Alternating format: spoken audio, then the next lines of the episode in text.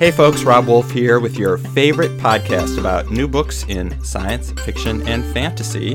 I've been interviewing this year's nominees for the Philip K. Dick Award, and I suppose it's a sign of either how slow I move, or maybe how busy the rest of my life is, or maybe it's the proof I've been seeking that I actually live in another dimension. But the actual Philip K. Dick Award ceremony has now come and gone, and I'm still talking to the nominees. But that's a good thing because all the nominees have written fascinating and very different books that are worth reading and talking about. For the record, Ramez Naam won the award at Norwescon on March 25th for his novel Apex, and Marguerite Reed received a special citation for Archangel. My conversation with Ms. Reed is already available on the podcast, and I'll be speaking to Mr. Naam in a couple weeks. But truthfully, none of that matters right now because with me, through the miracle of Skype, or a miracle to me, who really has no idea how it works, is Adam Rakunas, who was nominated also for the Philip K. Dick Award for his first novel, Windswept. So, how are things on the West Coast tonight, Adam? Oh man, spring has sprung. It is beautiful.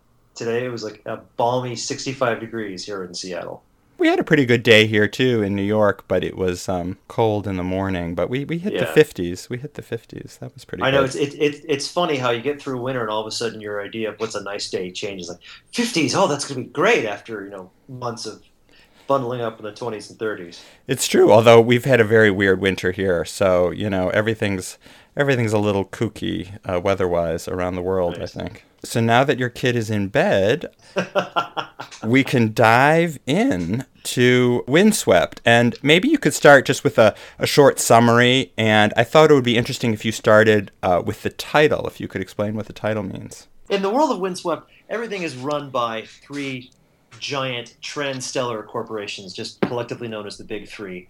And people go and sign indenture contracts with them for, you know, in exchange for food and housing and education, all this good stuff, you will go and become a, a you know a pawn to the big three for pretty much the rest of your life, in exchange for all the goods. And you know, if you survive long enough, then you'll get a really nice uh, nice retirement. And the heroine of the story, Padma Mehta, once upon a time was one of these fast rising corporate drones, and she was assigned to a planet that grows in uh, genetically modified industrial sugarcane that's strong enough to go and powerful enough to go and, and power cities and starships and all good kinds of hand wavy stuff like that. And she comes down the she comes down the space elevator. She's on this planet, and for the first time in the, like the last 15 years of her life, all of a sudden she remembers just what it's like to be human. And all the people who come to this planet, they call it getting windswept. You get your first scent of the ocean air. You you go and you smell the the uh, smell the can uh, the sugar cane out in the kampong. You go and smell the the cuisines of a hundred different cultures all cooking at the same time, and you just say, "Well, forget corporate life. I'm staying here. I'm doing this." And I came up with the whole idea uh, when I was in uh, in Hawaii about oh Lord. Uh, five or six years ago, six or seven years ago now, I had gone to Hawaii to officiate a wedding, and I had showed up early for the uh, for the rehearsal dinner, and I had time to kill, and I, I uh, I'm sitting at the bar and I'm, I'm drinking eight dollar glasses of pineapple juice and listening to this cover band murder the Eagles' greatest hits, and I was just looking around and thinking, all, all these people are here. I could see all the tourists, people like me who were just hanging out, but what about all the people who worked and worked at this hotel and worked at this bar, and you know what were what were their it's one thing to go and work in work in a service gig, but working in a service gig in Waikiki when it's you know pretty much near paradise. You know, I, I just wondered what what uh, what were people's lives like? What would what would get people to keep staying here and and do this work? And what would you know what would just what would it be like in in, in the future? Would people just keep on going and, and working uh, you know working in cover bands or working in bars and things like that? So I uh, I just pulled out my phone and my ancient Bluetooth keyboard and I started pecking away. And I, I wrote the first chapter of Windswept in that bar, in that hotel, whose name I cannot remember now. I, I probably should look it up because it'd be nice to give them a credit. So the setting is uh, these three corporations that seem to control everything. And I guess that's a familiar setting in, in much of science fiction where you have a corporate, dictatorial, monomaniacal, evil doing, overlording kind of organization. But one thing you don't read about much, which which is featured prominently in Windswept, are are labor unions. And mm-hmm. I was wondering, you know, how you worked that in, and if you think they're going to be around, you know, in the future. Everyone seems to think big corporations will be around, but but uh, since I haven't seen much of it in speculative fiction, I, I wonder if you think unions are going to be around when mankind has started hoofing it to other planets. I think so because I, I I, I still think that we are a way off from, you know, the magical Iain Banks culture where benevolent AIs rule our lives, and you know, also to go and take care of our material needs. I think that we are always going to have a giant pool of people who are willing to go and do whatever work it takes to to survive. You know, we, we, we keep seeing that throughout history as as technology improves and then you know I think the cost of labor keeps going down, but also the number of people still keep going up. So as as long as we have people, we are going to have I think a need to go and uh, and keep working, and there is going to I think there will be there's always going to there will always be these points in history where at first you know, a new employer will roll into some impoverished area and everyone will go and say, Yay, jobs for everybody. And then people will also, then after a while start to realize, like, wait, but these jobs really are kind of poisoning us and killing us. And, you know, we need to get together and d- demand better conditions. I know, like, the, you know, the, the mega corporation, that's something that's, that's, I don't think going to go anytime soon. Because first of all, you know, they make for a really good, they make for really good bad guys. But secondly, I, I think real life is, keeping up with all of that, uh, you know, like the, the William Gibson uh, kind of kind of things that you'd see in his sprawl books of you know these these giant multinationals that are more powerful than governments. Uh, we're seeing that right now with the fact that Apple has gone and stood up to the federal government of the United States and said, "Nope, we're not going to go and and let you. We're not going to go hand over a back door to iPhones to you." And on the one hand, yay for Apple for sticking up for privacy. On the other hand, that is still a really terrifying precedent that a company is looking out for people's privacy rights instead of the federal government. In an ideal world, it would be the other way around. But, you know, that's probably a discussion for another time. The trend that you're pointing to is is the growth in corporations, but at the same time, we're seeing, at least in the United States, a real decimation of union power. So, mm-hmm. you know, you sort of wonder who's going to win in that struggle if, if, if corporations are around in the next couple hundred years will will unions be as well and, and in fact there was just a supreme court decision yesterday uh, that people had predicted would have really harmed unions had right. and Scalia not, in fact, died. But the, the 4 4 decision, I guess, rendered the case moot. But there was a chance that unions were going to find it much harder to collect uh, dues. I right. don't really know all the details, but, but it made me think about your book and how, at least on Padma's planet, the union life is still going strong. Right. And that was one of the things, too, uh, that basically in the world of windswept the union does a lot of the crap work that corporate citizens don't. You know that they're still responsible for you know re- really just going and keeping Padma's planet running. And the big three realize like well we got to have all this cane because you know if we don't have we don't have fuel then we're kind of hosed. I mean I, I i realize there is still a whole lot of hand waving going on to make this work I, I really hope that we don't have to rely on, you know, burning hydrocarbons to go and and heat our homes and, and light up our cities because right. that's still what the sugar cane is. It's still just going and you know, it's still going and chucking in a furnace in, instead of uh, using photovoltaics or wind or tidal or some or you know a, a clean renewable energy. Right. That's also carbon new. That's you know that's as carbon minimal as possible.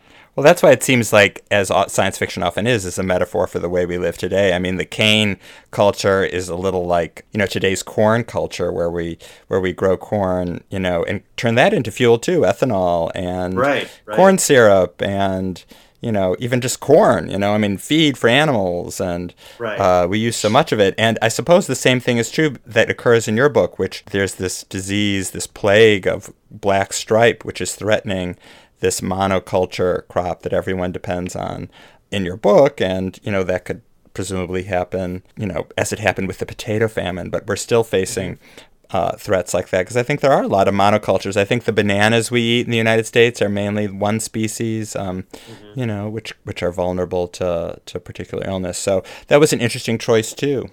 Yeah, I, I think uh, I am a, I am a big fan of biodiversity and agriculture, mostly because I think it's delicious. I'm I like going to farmers markets and seeing oh here you know if I go to if I go to if I go to Safeway I'll see two, maybe three varieties of potatoes. I go to the farmer's market, I'm going to see eight or nine. And I think just, you know, what, what on the surface could just be a variety of flavor is also going to be a variety of different plants that could all survive up to, you know, different pests, different, uh, different diseases. I hope that all the sugarcane that that's being grown around the world has some kind of biodiversity because you know like black stripe is a, is a real thing i just went and and pumped it up and sprinkled some genetic engineering uh, magic on it for the book. But there are still all kinds of lovely smuts and rusts and, and molds that could go and, and wipe out crops. And if it, that happens in Brazil, which relies on sugarcane to go and you know as a fuel source, not just as as a sweetener. Like that would just go punch a gigantic hole in the Brazilian economy if all of a sudden like oh well uh, yes, all of our fuel that we grow, it's now turning into sludge in the fields, and we can't do anything with it. So, all you listeners out there, support biodiversity. Go to farmers markets. Eat eight varieties of potatoes. It'll it'll make the world a better place. And it's interesting because uh, a lot of those varieties of potatoes are actually, I mean, we think about genetic modification moving the world forward, moving crops forward, but a lot of those, when you go to a farmer's market, are heirloom varieties, things that haven't been grown in a long time. And exactly people are sort of inspired to grow those and are finding finding they're they're actually quite good, tastier. I mean, they they actually achieve some of the goals that people are uh, perhaps trying to achieve through genetic modification. Or just plain old, you know, just good old fashioned slow motion genetic modification through breeding. But yeah, that I, I that kind of stuff fascinates me to hear about things like I forget the guy's name, but uh, uh, this one guy in I believe Pennsylvania who was trying to go and catalog and get as many apple seeds as possible for all of these you know hundreds and hundreds of varieties that used to exist in America before everyone decided well you know Red Delicious and uh, Fuji and uh, and you know Granny Smiths and there we go. That's enough apples for us. Right. Yeah exactly. And you know not only do you miss out on, on flavor but yes you're you're missing out on on history. It's important I think to know how people used to eat. So we go and connect with, you know, we connect with our with our culture, we connect with our, our family, we connect with our ancestors. And that was one of the other fun things to play around with Windswept. Everyone there is an immigrant for the most part. There there are some people whose families have been there for a little while, but everybody shows up and they bring the the things that are important to them, the things that remind them that they're human. And I think food is just one of those basic elements that that help a culture survive. You know, people will like people will get up in arms if you go and, and mess with their uh, you know mess with their favorite baguette recipe or something like that. And food culture, you know, that also just like a plant species that have been grown the old-fashioned way uh, through over generations. Food culture too takes generations to create a kind of complexity that you know is complete in and of itself. Right. It can also get uh, get decimated pretty quickly too, thanks to you know again, thanks to the magic of giant corporations, you figure like, well, how can we go and, and affect our bottom line? And well, we'll we'll take these two ingredients out and we'll save a few pennies per baguette. And if the loaf doesn't taste as good, well, no one will know the difference. But people know.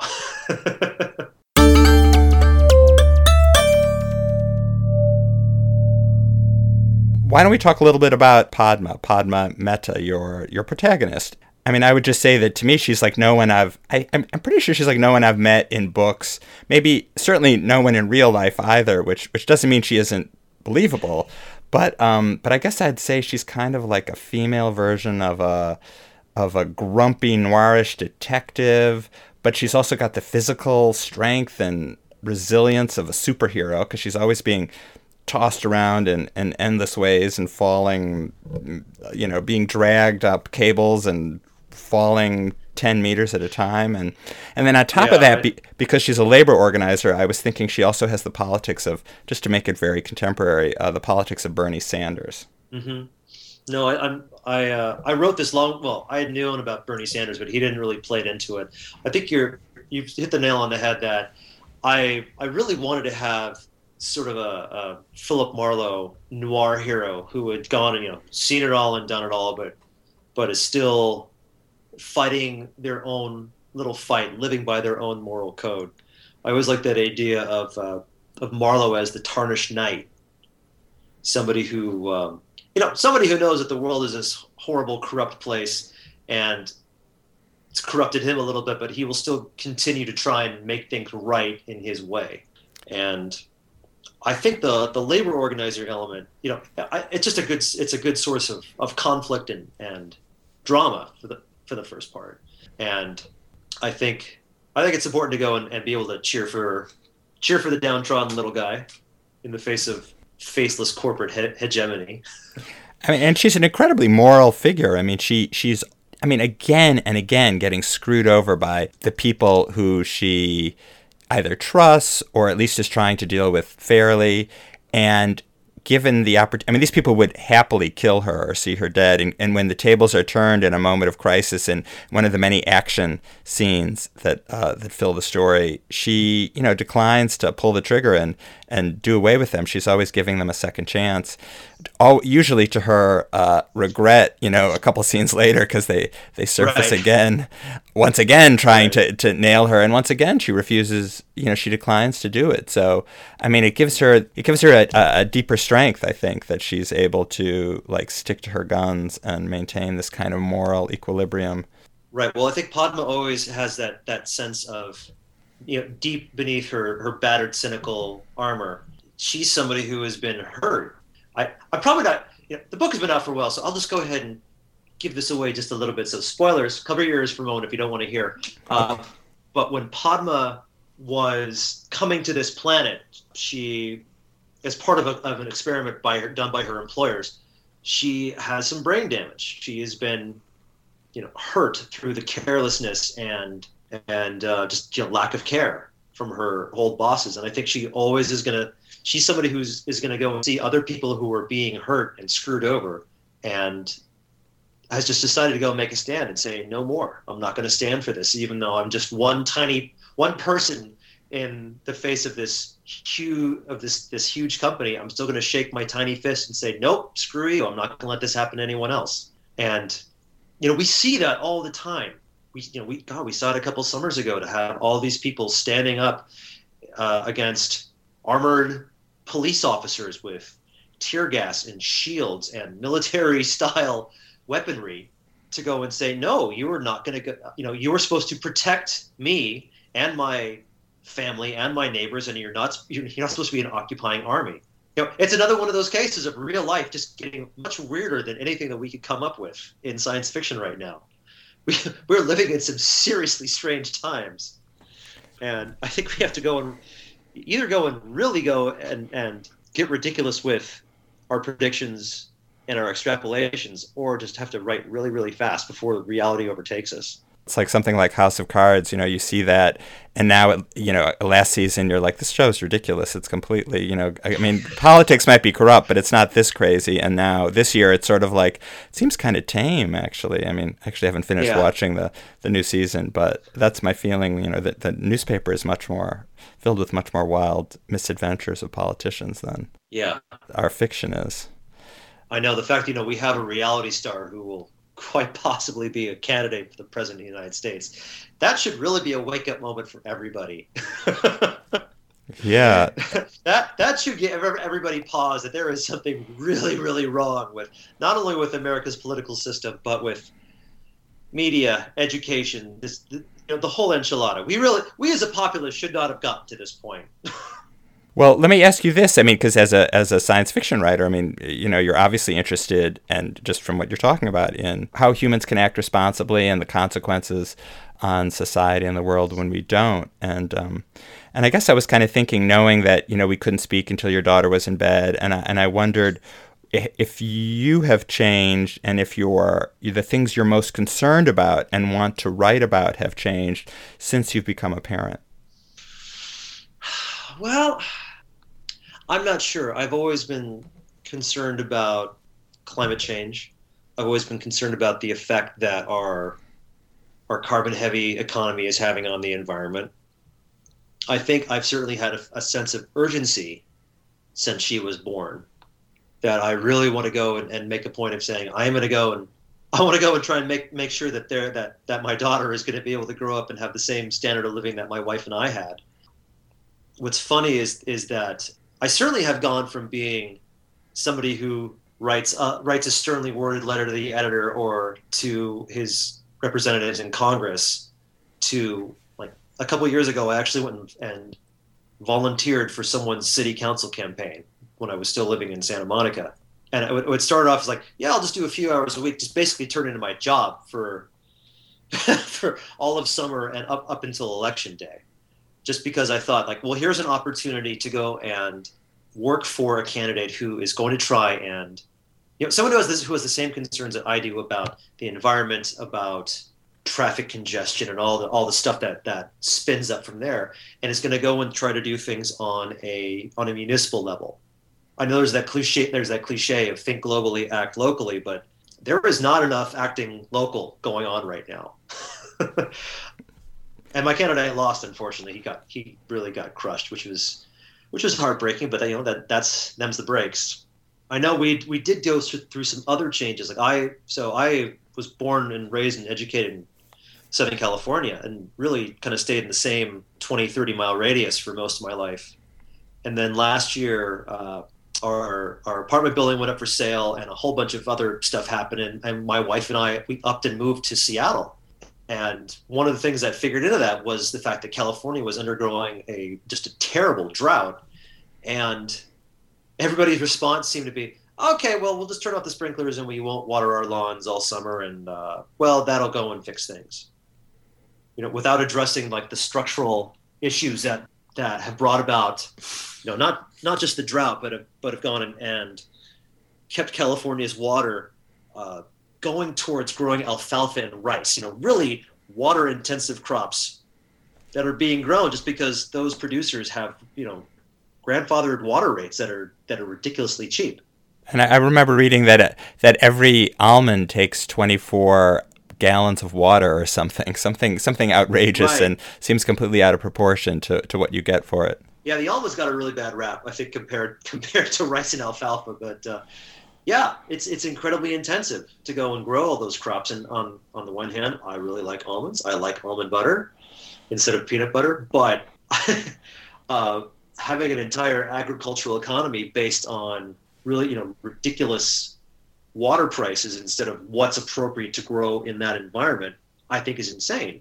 And the, the governor and the state assembly and the state senate, senate were not about to do anything to change that because it would have been political suicide for them. That the people who have those water rights are really, really rich, and um, you know they're not about to go and give up their profits anytime soon in the name of something as silly as preparing the world for future generations. So you're in um, so you're in Seattle where there's more water. So you're not you're not draining the the reservoirs anymore in Southern California personally anyway. Your family isn't. Right, right. Well, it's it's also a matter of just you know we're moving to a place where the environment is is still pretty healthy right now, and I think will be through her adulthood. Adulthood, I, I you know I, I don't really know what the what the next twenty or thirty years are going to be like in that part of the world. I think the fact that the global temperature keeps creeping up and up and up, and we've gone. It, it sounds like now that that governments instead of saying, well, what can we do to go cut back on our carbon expenditures are now going and saying, well, we're kind of host, so let's get ready for flooding.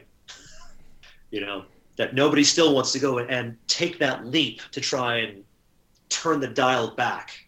Everyone just keeps saying like, no, you know, we like we like driving. We uh, we, lo- we like uh, we like eating beef. We we like doing all these things like that, and we don't want to change our habits.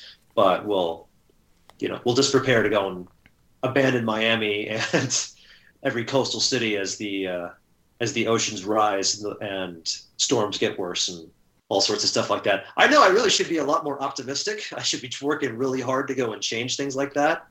Uh, I know up here, and it's funny. I know you're gonna re- you're gonna interview Ramez Naam next, and Mez is on the board of a group that is putting a carbon tax on Washington's ballot, and that you know that's that's the kind of forward thinking that that we need to go and, and start realize like realize that industrial society is awesome, but there is a price that's to be paid, and we're either got to start paying it now, or our kids and grandkids will really really pay it with interest down the line. And do you think science fiction has a role to play, just to bring it back to the the field that uh, that you Yeah. practice? Sorry about that. No, no, it's great. I mean, it, I have, I have no, I'm just, you know, I'm just connecting it because obviously, I mean, uh, this is something you're interested in. I'm interested in too. That's why science fiction writers, you know, write about these things because we're personally interested in them. And um, so I wonder, though, you know, is our role? I mean, it's fascinating that uh, Naam is engaging in something very concrete and practical today and not merely writing about it. Not that I shouldn't say merely, but I, I, I do wonder when there's a certain level of consciousness raising that I suppose can happen in a work of fiction, but I wonder how often that translates into into people taking action. I don't think it translates often enough. I, you know, science fiction, I think, has two roles that we we go and write the really bad versions of the future as warnings, so people could go and see. You know, there's that that that uh, that question of trying to remember that, Neil Neil Gaiman once I saw him give this talk where he said that the questions that science science fiction asks are what if, if only, and if this goes on. And we have seen a lot of people writing stories and books that answer those questions. And but we also have to go and write the positive possibilities. My friend Jetse de Vries wrote, uh, edited this anthology called Shine that was all about positive science fiction stories. He was just fed up with the doom and gloom of all of these horrible dystopias that he kept reading, and he just he came up with all. He, wanted to go and promote the idea that science fiction isn't just a warning sign; it can also be a roadmap. One of my favorite books is Kim Stanley Robinson's Pacific Edge, which he wrote back in the 90s, and is this it's an ecological utopia. It's Southern Cal it's a Southern California where people I, I, I like to think of it as as started to go and build the the foundations for the Federation from Star Trek. People stopped trying to go and amass wealth and started to go and make sure that everybody had a had a decent life to live in. The idea that that you know salaries should go and have not only floors, they should also have ceilings. And what I, what I always loved about that book was people in Southern California embracing the idea that their addiction to cars was killing them. And so, like any addict, they admitted they had a problem and they kicked the habit. And all of a sudden, you have freeways that are filled with bicycles, which would, which would never really happen today. I think it would it would probably it would take a thousand people on bikes going and hopping on on a freeway at rush hour, and they would probably really really upset the drivers. But to go and hammer home that point of you can move a lot faster and do the same distance, and okay, you'll get a little sweaty, but you'll feel a lot better, and you'll arrive happier on a bike than if you do in a car.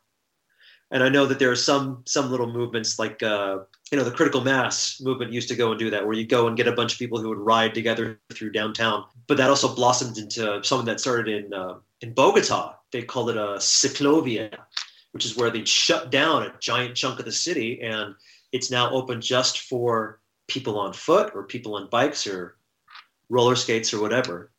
And Los Angeles did a couple of those before I, I moved away, and that was a really heartening and amazing thing to go and see a hundred thousand people on bikes riding, you know, riding around downtown or in all these different places, but turning it like, you know, that's, and that's a kind of action and that's good.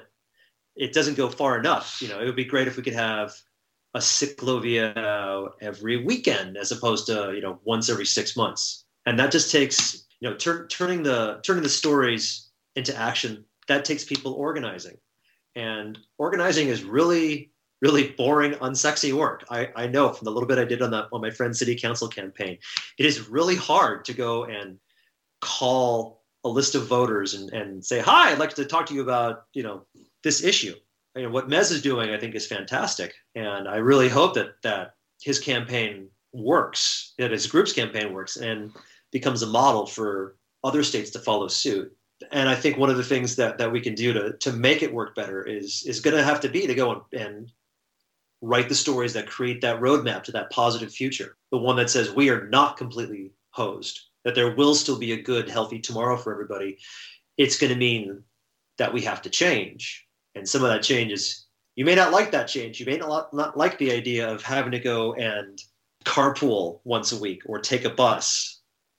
But, you know, I think people have to go and, and start making a choice of what kind of future they want to have. I think cars really were the worst idea that anyone could ever have come up with. You know, if someone were writing, envisioning a future 200 years ago, if they thought, well, everyone would have their own little motor and they'd be taking up this much space and they'd all go in different directions. And, you know, instead of envisioning public transportation, right tying the whole world together but then you know i live in manhattan so my view is completely distorted i i, I can go for weeks without ever setting foot in a car yeah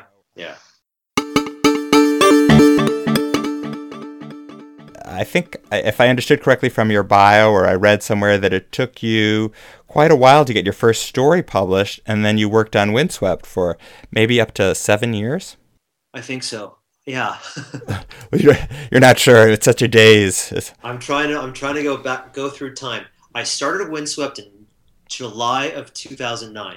That was the wedding. I remember that. No, sorry, July of 2007. I finished in July of 2009 on a family trip to Arkansas so that was you know two years of writing a first draft and then probably well let's see. I wrote the first draft. Our daughter was i finished the first draft in july. Our daughter was born in december. Everything's kind of a blur for two years after that. Because uh, i was the i was the stay-at-home parent. So you know i i had that uh, i had that that dream of like oh yeah you know I'll, i will work when my daughter's taking her naps. And I remember every time I would tell that to my mom, and she would very politely laugh in my face and say, "Oh, sweetheart, you, you hang on to that dream. That it's good to it's good to have a dream to sustain you." yeah, would you end up passing out yourself probably when she was oh, napping? Man, it was like she'd be asleep, I was out. uh, but I, I I sent that draft of Windswept to friends. Uh, my friend Daryl Gregory read one of the early drafts, and he very politely tore it into tiny, tiny little pieces. And what's funny is is that for a while, every time I'd see Daryl, the first thing out of his mouth would be, "Man, I'm so sorry about the critique I gave you. I know that was I was too hard on you."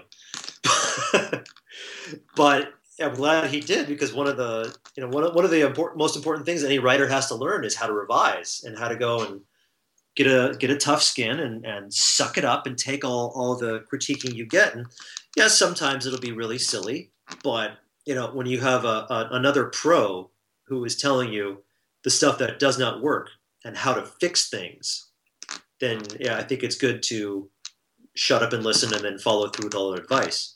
And I was also fortunate enough not you know not only to have Daryl go and, and pummel the bejesus out of that story, but I also got invited to a writing workshop called Starry Heaven that was uh, run by a writer named Sarah K. Castle, and she based it off of of uh, Charlie Finlay's Blue Heaven workshop, and the way that works is that you get 12 writers together.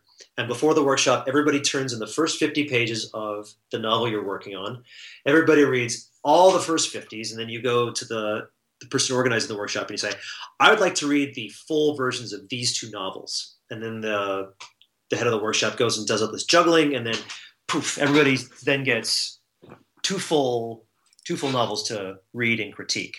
And it's really an amazing thing to go and have 11 people give you a critique on the first 50 pages, and then they have two other people give you a critique on the full novel. And my two full readers were William Shunn, author of The Accidental Terrorist, and Brad Beaulieu, who is author of, you know, The Winds of Khalakovo, the Winds of Khalakovo and uh, 12 Kings of Sharakhai and all these things like that. You know, that, that was like just as, as Brad's career was really launching, and just as Bill was busy fit, uh, tooling up his memoir there.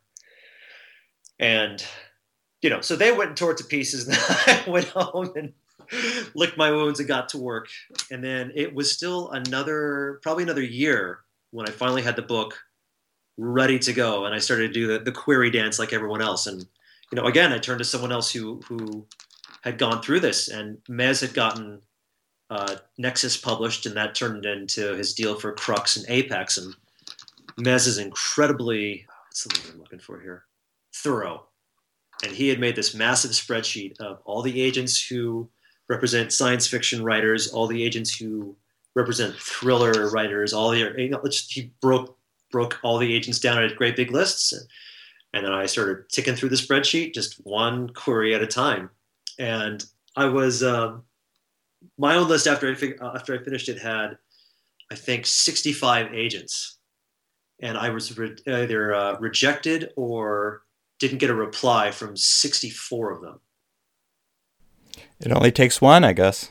It does, and here's the funny thing: is that is that um, the other wacky thing is that people always, you know, I, I was always told that the, the way you go about being a writer is that you write short fiction a whole bunch to kind of learn the basics of the craft, and then you use that to go and and build your resume. So when you go and and query people, you can go and say like, well, here's all the stuff I've written, and here's this book, and and um, I had just made my like in the middle of all of this, I had just gone and made my first professional short fiction sale to the magazine of fantasy and science fiction, and that was after a, a story that I'd written a while ago. Actually, it was a story I had written for Jetse's anthology. Now that I remember it, and he he thought it was good. It was good, but it didn't really fit in with the tone of the anthology and I took it to my writing workshop. This group called the Freeway Dragons, and they they beat it to pieces too. But by then I was ready to go and take their take the, the beating, and I revised it and sent it off and and sold it. And then I got this email about two weeks after the magazine comes out from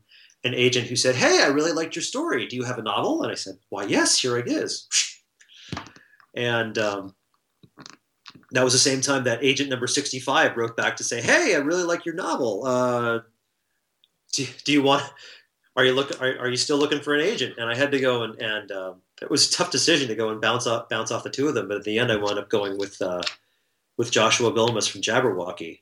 And you know he is gone and and he sold windswept and its sequel. We've got the uh, he sold the audio rights so the the audio dramatization of windswept will be coming out sometime in 2017 great yeah, so that's it's exciting. It took a long time. I think that was, you know, Windswept came out in September of 2015, and I started it in July of 2007. So that's what is that? I can't do math right now. It's been a long day. Uh, I guess that's uh, eight years or it's so. Eight years. Yeah. Yeah. So eight eight years from that bar in Hawaii to uh, to having the book actually coming out. And did you lose faith along the way ever? Oh yeah, I had plenty of times where I thought this is this is terrible. This is I, I'm making a gigantic mistake my wife never let me quit, which is which is amazing. I, I hope one day that I can go and you know sell it. I, can, I hope I can sell enough books to help with our retirement.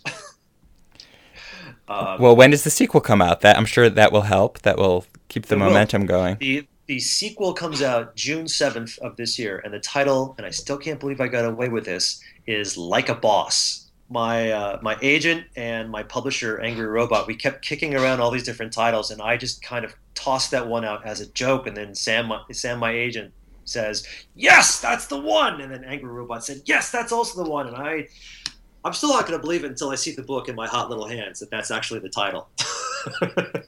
Well listen thank you so much adam I mean, i'm looking forward to the sequel and whatever else you've got up your sleeve. Great thank you so much. This has been a lot of fun well, I've been speaking with Adam Rakunas, whose novel Windswept was nominated for the 2016 Philip K. Dick Award, and whose sequel will be out in a couple months.